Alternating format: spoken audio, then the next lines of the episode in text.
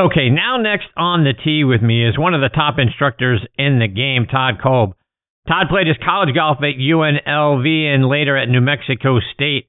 He was named a first team All Big West player in 1993. Later that year, he also became a member of the PGA of America.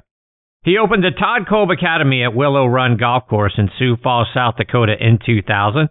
Golf Digest named him the 2022-2023 top instructor in the state of South Dakota. Previously, he was the 2008 Minnesota Teacher of the Year, and that year he finished tied for fourth at the Minnesota PGA Professional Championship. He was the 2010 and 2014 Dakota Chapter PGA Teacher of the Year. Also in 2010, he was the medalist for the U.S. Open local qualifying. You've probably seen Todd's instructional videos on US Golf TV, YouTube, or over on his website, toddkolbgolf.com. He's written a wonderful instructional book titled The Bad Lie Why Traditional Golf Instruction is Failing You and What to Do Instead. You can get that out on Amazon.com. And I'm delighted to have Todd with me today here on Next on the Tee. Hey, Todd, thanks for coming on the show. Well, thank you, Chris. I appreciate the opportunity. And I, thank you for that introduction. I'm going to have to bring you along with me to some other places. That was very well said. Thank you for that. Absolutely. Todd, with new guests, I always like to start by going back to the beginning. You know, when and where did you first start playing golf, and who was the first person to put a golf club in your hands? Well, like a like a lot of us, um, you know, I was introduced to the game uh, uh, by my dad. I've got two siblings, two sisters who are both younger than me, who who also uh, golf has been very good to them. Uh, both played collegiate golf at Texas Tech uh, University, and, and my dad uh, introduced us to the game. Uh, dad's been a he's a re- he's retired now, but he was a fireman by trade for 30 plus years. Mom was a school teacher for 50 years. Uh, just your regular everyday family from the Midwest, and my dad was the one who put a golf club in all of us, uh, all of our hands uh, to begin with, and um, off we went, and started running, and then uh, my first real job was a caddy at the local country club here. And um, that's kind of how we got introduced to the game.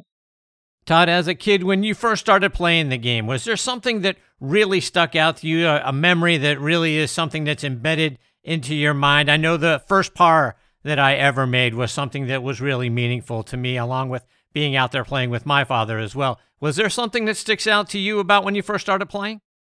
I remember some that's I remember some very vivid things about being a kid. I, I remember uh, playing golf. I, well, of course, the, just the love you had for the game. You know, back in the days when you could just play sun up to sundown, and you'd ride your bike to the golf course and and just try to you know uh, win quarters or Snickers bars from your friends on the putting green. Um, remember hitting a lot of seven irons. I don't know why. Maybe my dad said, "Hey, when you're working on your fundamentals, work with a seven iron." So I hit a ton of seven irons I remember loving that. I remember the first time I shot under par at our at our junior day. You know, growing up, that was the big day on Fridays. Play with your buddies, and uh, you know, and I I remember that. So I have a, a lot of fond memories as a kid uh, playing golf. I was truly blessed, uh, great childhood. Todd, what led you to playing your college golf ultimately at New Mexico State? Had a great run there, first team All Big West in 1993. Why New Mexico State?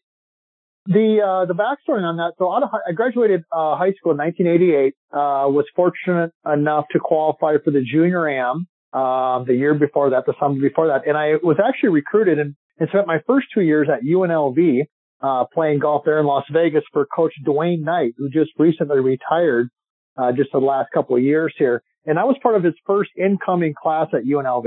He had been at uh, the University of New Mexico for years and it had some had some other fellow South Dakota golfers come there and do very well.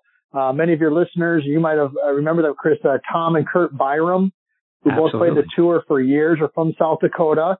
And so, although I never had met Tom or Curt, um, Coach Knight had had some success recruiting those guys because they're both were phenomenal collegiate players. And so uh, I came in and went there, had a very good experience for a couple years. And then, um, but wanted to do something different in terms of my career studies. And so I uh, wanted, I knew I wanted to get into golf and New Mexico State at that time in Las Cruces there was one of only four schools that offered what they now call the professional golf management program, PGM program. And, uh, I knew I wanted to get into that. So off I went and I played golf over there for two years for, uh, coach Herb Wimberly. Just one of the most wonderful people you'll ever meet in the world. Um, played collegiate golf for him for two years and, and was, was fortunate enough to play some good golf my, my last year there. And, um, you know, had a lot, lot of good memories there. Fast forward, now you're one of the top instructors in our game and and what I love about how you teach, and it's not necessarily for the pros, even though you've had some great professional players come and work with you, but you seem to typically speak to the rest of us, which is what your book, The Bad Lie, is all about. Talk about your focus on us and what we're going to learn when we pick up a copy of the book. Yeah, it's a great question. Thank you for asking that. One of the things I've always been real passionate about, maybe it's because of my upbringing and how I, grew you know, like I said, my dad taught me and both of my sisters to play golf. He was a fireman by trade, but he just loved golf. He'd read golf books and things like that, but, but he was a real stickler on fundamentals, um, and trying to keep the game, you know, simple. Uh, not easy. Golf is not, golf is not easy. We all know that. It's probably why we love it, right? But to try to keep the game simple. And so early on, when I started coaching golf, like, uh, you, know, I tried to keep the game simple. And then I, you, you kind of, I think, like all of us, as as we go through our careers, we go through different stages. And so I had been probably coaching for two or three years, and you know, having some success. But then I, the whole technology boom kind of took off. You know, TrackMans and the new ball flight laws, and force plates, and all these things started coming on the market. And I loved to learn, so I dove deep into that. And the industry, uh, Chris, really went through a phase there where we got really into the data. And, and data is good. I mean, don't get me wrong, data is good, but we, we started to go down this path of, of numbers and angles and all these things. And I, and I, what I found is that even for myself, you know, for a lot of people who play golf, it just confused them. And here we are standing there trying to, you, you know, take a game that already is difficult and we're making it even more complicated by throwing out all this information that quite frankly the student doesn't really need to know or doesn't care. And we're making it even more confusing for them. So I just told myself enough is enough. And I'm not doing that anymore. And although I need to understand that information and I need to know what it means and I need to know that when I hit down on the golf ball, uh, that makes it easier for me to draw the golf ball, these types of concepts, but I need to be able to simplify that. Um, and so that's, that's how I've spent the last 10, 12 plus years on the coaching is, is trying to take a, a game that is challenging and fun and really make it less complicated. So let's take that a step further and your idea of trying to keep it simple. And we all need to start off by having really strong fundamentals, starting in our setup. And most of us set up with our feet and toes kind of pointed straight out from our body, sort of perpendicular to the line we're aiming at. And I know that's the way that I was taught until one day a wise man came up to me and said, you know what, son? You need to flare those toes out. Talk about why flaring the toes out can help us. Yeah, it's it's much like the evolution on. I'll be 53 here uh, in a few weeks. Um, I don't move like I used to move. Um, although I'm still, you know, God blessing, uh, very healthy. Um, but you know, I don't swing the club like I did when I was 19 or 20 or 22, like you're referencing, uh, New Mexico State there. And so as our body changes, I believe our swing needs it, you know, our swing evolves and changes. And so when I started to put the concepts of the book together, there was two real themes. Number one is what we just talked about there, Chris, is how do we take a complicated game and make it less complicated? How do we provide information to people who play on the weekends and love golf, but they're not going to sit on the driving range for hours and hours and, and practice, but they still want to get better. So that, that was, that was number one. And number two is questioning we just call it traditional instruction. And I want to be very clear about this. I, in the theme of the book and the whole concept here is, is not that what we label as traditional coaching is bad coaching. That's not the case at all. Well, nobody is saying that. But the question is, is, is that information the best information for, you know, the guy who's 63 and just retired, worked at the bank, loves golf and, and has a new, new hip? Is that the right information for him? Or, or the, the, the gal who, you know, just retired and took up golf for the first time at 65 years old? And so the premise behind the book was really those two things. So going back to your specific question, flaring the toes. When we flare the toes, um, number one is it helps with balance. It's easier to stay in balance, especially when we're shifting and moving pressure on the feet or weight on the feet. And number two is it opens up some of the hips, so it makes it easier to rotate and easier to move. And and so those were the real two premises how I came about the book. Number one is let's keep it simple. But effective. Number two is let's just question is the information that we're putting in front of people, albeit good information, is that the right information for where they are at in terms of their life and their current situation? You have a chapter in the book about ball position, and some of us have been taught that you always keep the ball in the same position regardless of what club you're hmm. playing, off the left heel, if you will. And some of us have been taught you move it back a little bit, a ball or two, as you move back through the bag. As the loft gets higher, you move the ball back a little further in your position, in your uh, stance. Talk about what is the correct ball position. Well, I think it's I think it's twofold. Number one, I think we want to differentiate between a driver and and a ball that's on the ground. Uh, the number one, we can talk about driver here in just a second. But in general, what I see most amateur golfers do, which is really kind of who the book is written for. The book is written for, as I mentioned, 57, 62, whatever, just retired or loves golf and, and, and wants some new information, new way to look at how they can play better. But I, in general, I think most golfers have the ball too far forward. So I tend to have them move the ball back in their stance a little bit or what, what we might consider a little bit back of quote normal or traditional. And I think we do that for a couple of reasons. Number one is that, especially with irons, is it improves contact. I think it definitely improves contact and helps them hit solid golf shots. Number two is, is most people, uh, like for six iron, if anything, they struggle with, with hitting a draw. They tend to fade the golf ball. And without diving into the weeds, because that's really the premise of the book, is that when we hit down on the golf ball, all things being equal, it, it makes it easier to not only hit the ball solid, but also draw or hit a draw shot, draw, draw shot shaped uh, golf shot. And so in general, I like to see the ball back maybe a little bit more so than some people. Now, when we're hitting a driver and the objective is to hit up on the golf ball, yeah, some may want to move the ball forward more off the lead heel or even off the toe a little bit, depending upon our swing style to help us hit up on that golf ball, which is a key component uh, to getting more distance for the average player. You also have a drill, speaking of drivers, that uh, I love in the book, and it's called the T drill that shows us where we should be when we're at the top of our backswing. Talk mm. about that drill.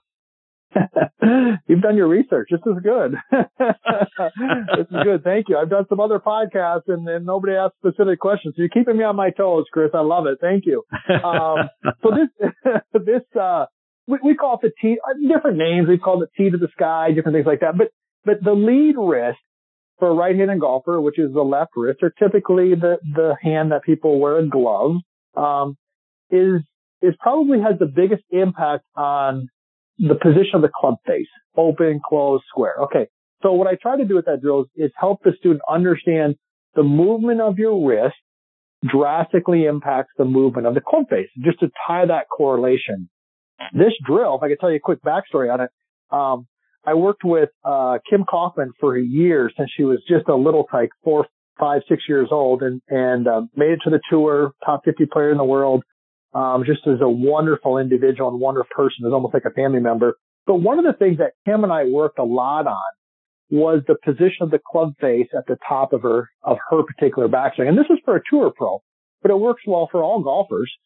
And uh, she had a tendency to get the, her club face too open at the top, which could lead to certain types of shots. And this is a very common position for, uh, you know, probably a lot of your listeners. So one day on the range, I said, "Hey, Kim, let's just let's put this tee in your glove right there. Okay, you got that." And I had to, you know, move it around a little bit. Said, "Now, when you get that, when you get the club to the top your hands, to the top of your backswing, just get that tee pointing towards the sky." And it was like a light bulb went off, and it was like boom, and she immediately started hitting better golf shots. And so it's one of the ones I put in my toolbox from a tour pro to somebody who's never played golf. It's a good one.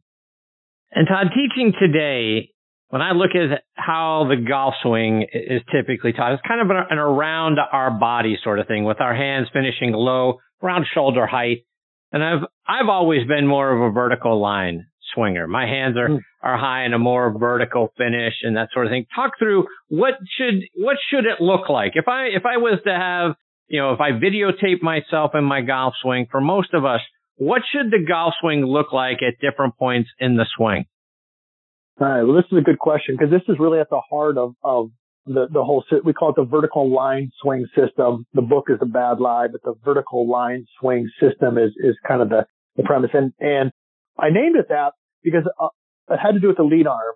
And as I said, this is very important to me, is, is that uh, there's a lot of uh, coaching going on right now about getting the club deep behind you, around you, behind you coming on the downswing, shallowing the club. And these are all good things. I said that already. I'm not, I'm not here to say that those things don't work. Obviously they do work for a lot of people, but for the average person who has a bad hip, a bad back, a sore a shoulder, whatever it might be, that, that's a tough position for them to, to get the golf club in. So what we like to see is I like to see the lead arm, which is the left arm for a right-handed golfer, work more, work more on a vertical line, more straight back and more up. And a couple things happen. Number one is it creates length because it creates freedom. Anytime you move your lead arm across your chest, you limit range of, of motion and therefore length of swing. Um, so I like to see it work more straight back. I like to see it work more up. I like even on the finish, like you said, Chris, I like to see the hands finish a little bit higher because I believe it promotes more of an inside, uh, to, uh, to out, uh, movement pattern. And when you look at, when you look at some of the all-time great players who, who play golf for years and play great golf into their late careers, you know, I mean, Jack Nicklaus, Johnny Miller, Tom Watson, um, you know, these types of players, you'll see for a vast majority of them, a lot of them have a lead arm that's a little bit more straight back and up. And even some of our younger players are seeing that now. You look at uh, Justin Thomas, you know, even a Jordan Spieth a little bit. So um, I think it's a good concept for a lot of golfers. Todd, like you mentioned a little bit ago, nothing about the game of golf is easy. And for most of us that have been playing the game for a long time, when things aren't going well, we start to think, we're never going to get this right. Why? And you mentioned this in the book. Why is the fix easier than we think? I think that, um, I mean, I, am a golf, I mean, uh, first and foremost, much like you, Chris, like, uh, uh, I mean, I'm a coach, but, but first and foremost, I'm a lover of, I love golf. You know, I love golf. I mean, I, I love to play golf. I, I, um, and I think that whether it be myself, I don't know if this is experience for you, Chris, but, but for a, lot of your listeners out there and people who follow us on our YouTube channel and our email list and all over, you know, when they, they understand that golf is, is, is hard. It's one of the reasons they love it. It's not easy. It's hard. They, they like the challenge of it. But when they really get discouraged, it's, it's not because they had a bad day. It's, they're discouraged because they, they don't know what to do and and they're trying things and it's not working. So they're putting forth effort and they're just getting no results, and so they feel lost. And and then after they feel lost, and this is the same way for tour pros that I've worked with too, is that when they feel lost, then that's when they get frustrated. And so I, I work real hard in the book. I work real hard in our videos. I work real hard with the people that I see on a face to face situation and that I, that I coach let's let's find what works best for you. That's the ultimate journey that we're all on. I mean, I provide concepts in the book. Other instructors provide concepts, but ultimately, this is an individual journey that we're each on. And my job as a coach is to not dictate that, but to guide that and, and to help us each find that. And once you find those couple things that are key for you, and you remind yourself of those, the, the fix is usually closer to us than we feel like it is. But because we're running around chasing something else and we haven't spent the time to just learn our own swing and understand our movement pattern, sometimes we can get lost and get frustrated. Another place that I saw myself in the book, and that's when you start to talk about the sway, because that's me. Mm. So talk mm. about weight distribution that's set up on the backswing and how we can make sure we're not swaying ourselves out of position. Man, am I happy you asked this question because this is uh, this is one of the ones. Hey, as coaches, we all kind of get hammered on. I mean, even you know, even uh, Phil Jackson. You know, I'm sure he got hammered on coaching concepts with uh, basketball. But um, this is one of the ones that people ask a lot about because I, I'm a huge, huge, huge believer. If your listeners only take one thing away from our conversation today, one is I hope that they love golf and they feel inspired to keep working at it, no matter their age or physical limitations. But I'm a huge believer in, in starting with more weight pressure on the lead foot. So I, we promote a, what we call 60-40. It's 60% of our weight on our lead foot, 40% on our trail. Now there's, there's no magic behind 60. It could be 55, 45. It could be 65, 35. I, I don't care what it is, but more on the front because when we move our pressure, when we move weight, that creates rhythm, tempo, and cadence. And when you look at all other sports that we play, you look at throwing a baseball, hitting a tennis ball, throwing a football, you see movement of weight, you see shifting of pressure because that's what creates rhythm and tempo. And so we believe, I believe that we start with a little bit more weight on the front foot. And as we move it to the trail foot, that creates that momentum that we're looking for. Now, the key concept there is how do we do that, as you said, first without swaying? Well, I think the, the key to that is making sure that the weight moves to the inside not the outside, the inside of the trail foot. Now, specifically, it should kind of move to the middle of the foot, but that's the key. So the question then becomes, how do I do that? And that leads into one of the core cornerstones of the vertical line swing system is, is that I believe that the trail leg should release slightly so that the hips can turn. When the trail leg releases a little bit, that allows the weight to stay and the pressure to stay more on the inside of the foot versus the outside. Todd, everything we hear about in the golf swing or in the game of golf anymore, it's all about club head speed. You talked about the data at the top, mm-hmm. but for those of us that are old enough, to your point as you've been making throughout the show, you know, the, we're, we're, we're at the age where we could be out there on the Champions Tour. Club head speed isn't an easy thing to come by at this point. What can we do? What are some of the mm-hmm. little things that we can do to generate more club head speed and then also get a little more distance?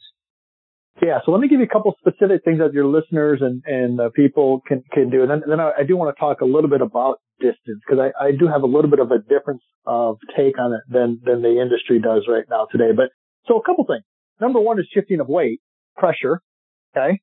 That can help. Like we said, you, you watch a baseball uh, a pitcher, you're going to see movement. You watch Tom Brady throw a football, you're going to see movement of pressure. So number one is starting with some weight on your lead foot, moving it to your trail foot will help that. Number two, movement, rotation.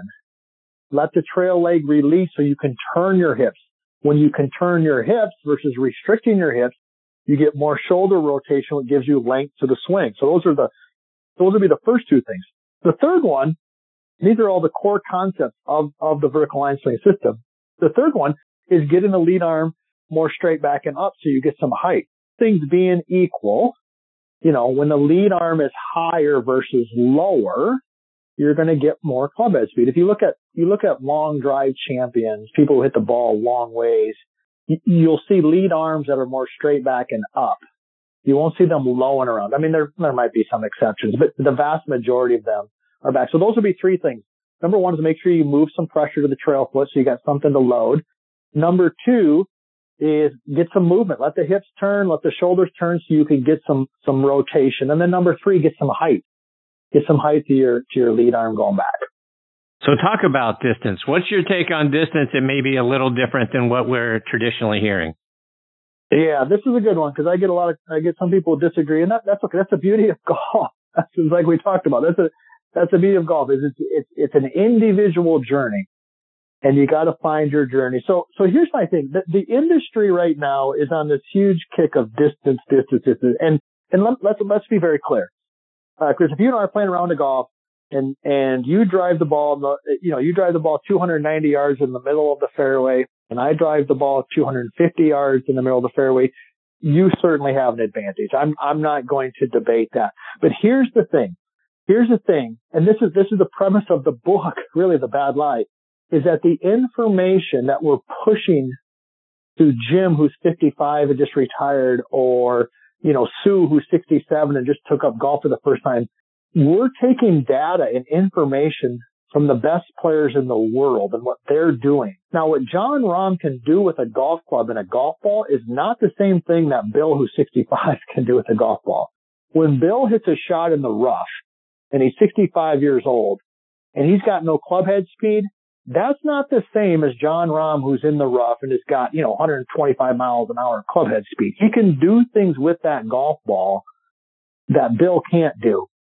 And so what I see when I watch people golf, I watch a lot of golf. I watch a lot of amateurs golf. I watch a lot of high school golf, college golf is, is that most people are not making bogeys and double bogeys because they can't get to par fours and two. They're making bogeys and double bogeys because they're in the weeds, they're in the trees, they're out of bounds, they can't get out of a bunker, or they three putt. And so is distance important? You're damn right it's important. But it's most important at the top tiers of the game not so much on the local club level. And that's really kind of where I see it differently than a lot of people do right now. No, and I agree with that a hundred percent because at 57 years old, I'm driving the ball, you know, 220, 230.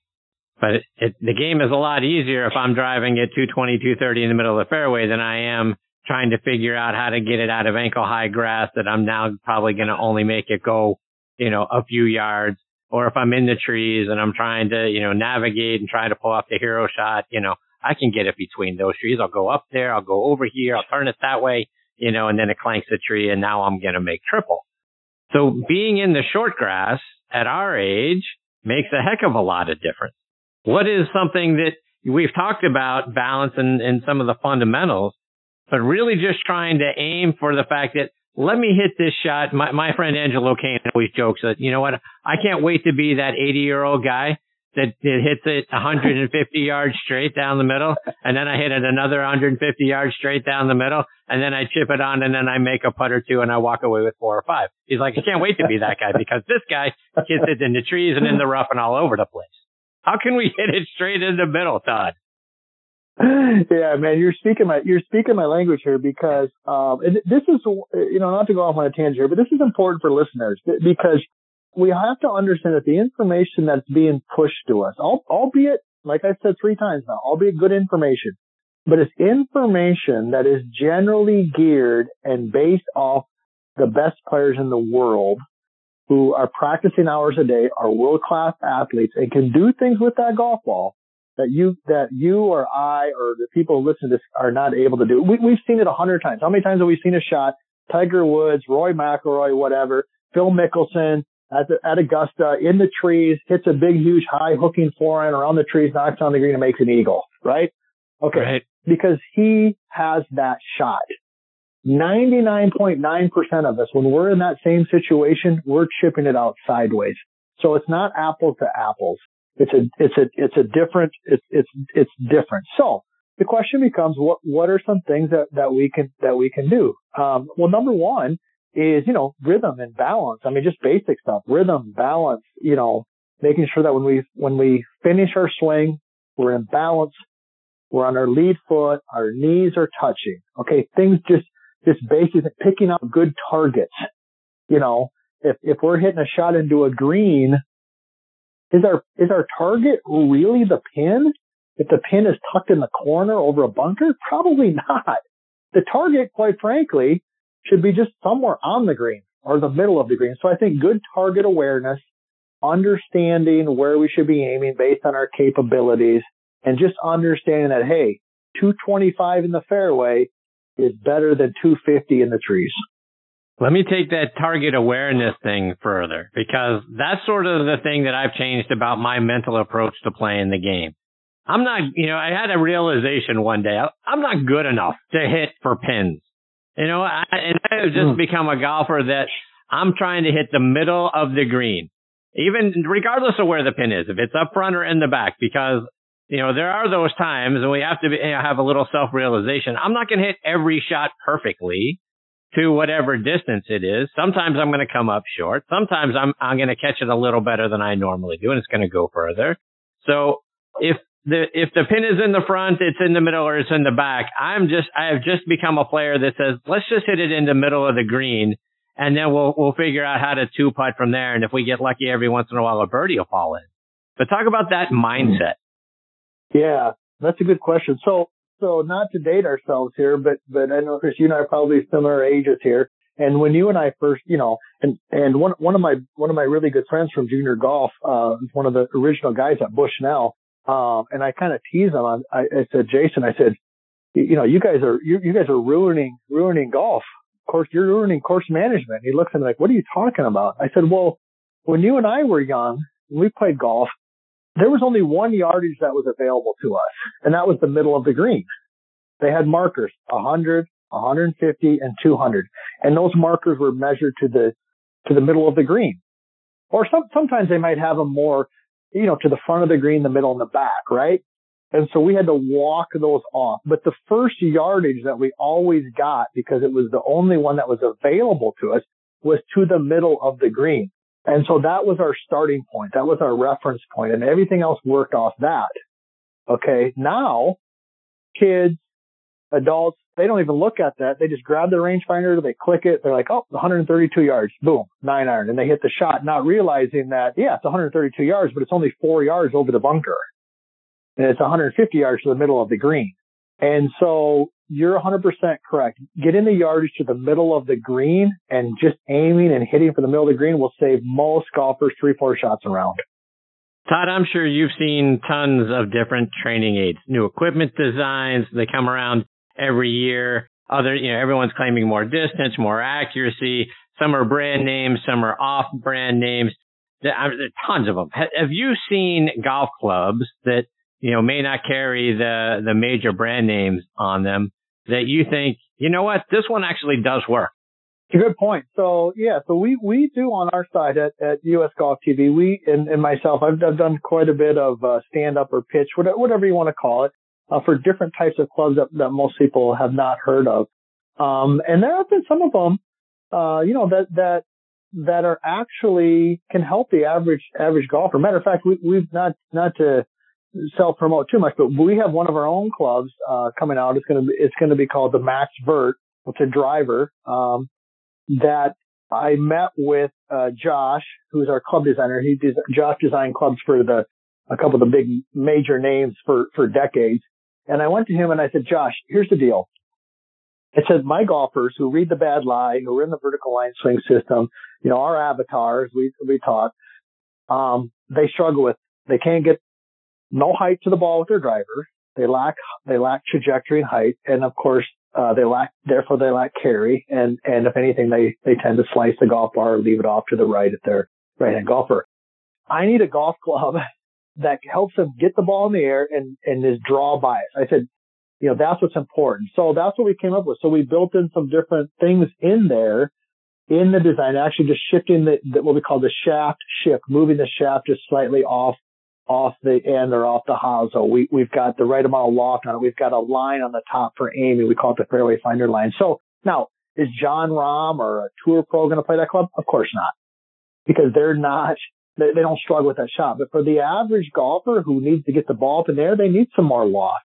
They need a club that helps them release the club face and rotate a little bit and get it to turn over. So much like all the concepts, Chris, that we've been talking about, that would be my real my real thing I hope we leave with your audience is not that clubs, course management, information, uh, course strategy that they're getting is wrong, but they have to ask themselves, is this information tailored to me and what I'm capable of doing physically and, and what I'm capable of doing with the golf club? And also, is that golf club built for somebody like me or is it built for somebody, uh, who's, who's got tour pro swing speed? Todd, before I let you go, remind our listeners how they can go out there and get a copy of your book and then also watch your video lessons and follow you, whether it's online or it's on social media. Yeah, so the book is The Bad Lie, the best place. It's, it's all over Amazon. Uh, you get it right there. If you like it, that'd be great. Uh, leave a review. I read all the reviews. The best place to find, you can find us at usgolftv.com, usgolftv.com and get on our email list. We send out tons of free stuff every week and and of course our YouTube channel, US Golf TV. That's where most people find us. Um, promise you this, I I literally read every single comment. We get we get hundreds and hundreds of comments. I read them all. I try to respond to almost every single one of them. We love hearing from our audience, and and we're we're ultimately, just like I said, I love golf. And I just want other people to love golf and, and, and play golf as long as they can and help them understand that no matter what age they're at or where they're at, they can still play good golf and they can still get better. And our real mission and objective is to get information to those people at those particular stages of life and careers that helps them play better golf. Well, Todd, it has been great having you as part of the show today. You're fantastic. I hope we get the privilege of catching up with you again real soon. Well, I appreciate it. And thank you for giving us the platform to share our love and passion for the game. And our door's always open. If we can do it again, let's do it. I appreciate you, Todd. Stay safe, my friend. All the best to you and your family. We'll catch up soon. Thank you. See you, Todd. That is Todd Kolb. K O L B is the spelling of his last name. ToddKolbGolf.com is the website. And the book, again, for all of us, it's for all of us that aren't going to be pros one day, but it's going to make all of us a heck of a lot better golfers. The title of the book is The Bad Lie Why Traditional Golf Instruction is Failing You and What to Do Instead. You can find it out on Amazon.com. Todd's fantastic. I loved going through the book. A lot of really great instruction that's going to, I know, going to help my game. I'm sure it'll help yours as well. Look forward to having Todd back as part of the show. Look forward to the driver update. Boy, if he's got a club that can help us off the tee, I'm all for that and want to hear all about it. So as soon as we can get Todd back on and he's got something more to share, I promise you, we'll get him back here quickly. Thank you for tuning in to this very special segment of Next on the Tee. And please keep your eyes on our website, nextonthetee.net, and going back to your favorite podcasting app, whatever it is, you're going to find us on there.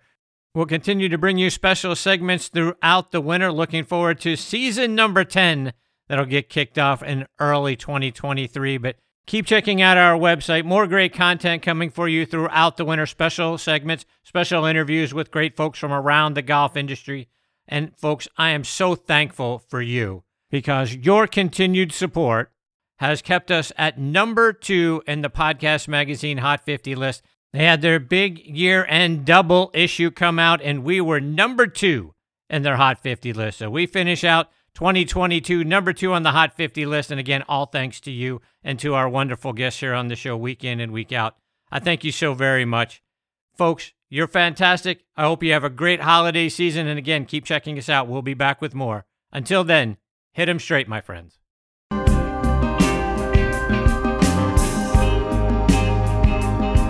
Well,